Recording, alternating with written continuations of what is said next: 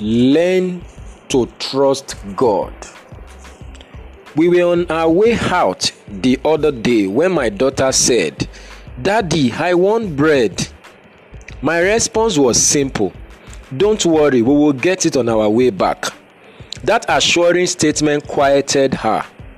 True to my words, I made sure we got the bread. I could see the satisfaction in her eyes as she ate the bread. This is Destiny Capsules Devotional with Demola Awoyele. Friend, God can be trusted. Over the years, we have taught our kids to trust us. This way, we want them to know that God can be trusted. Actually, God wants parents to model the fatherhood of God to their children. Really, we don't know the damage we do to these innocent ones when we don't stay, stay true to our words. Unlike some of our earthly parents, God can be trusted for at least two reasons. One, is a all knowing God, and two, is the all powerful God. The challenge sometimes with our earthly parents is that they may be sincere and willing but lack the ability. Ephesians 3, verse 20, or they may be faced with situations beyond their control. This is unlike God. Isaiah 49, 15 to 16.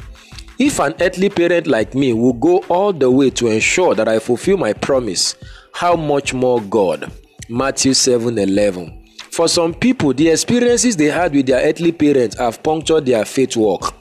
A lot of people have been disappointed, some have been abused, and quite a lot have been forsaken. When my father and my mother forsake me, then the Lord will take me up. Psalm 27, verse 10. This must be our confident assurance. It does not matter the experiences you have had with your earthly parents and even people generally. You must always remember that God is not man. He will not forsake you. You have been engraved in the palms of his hands. Isaiah 49, verse 16.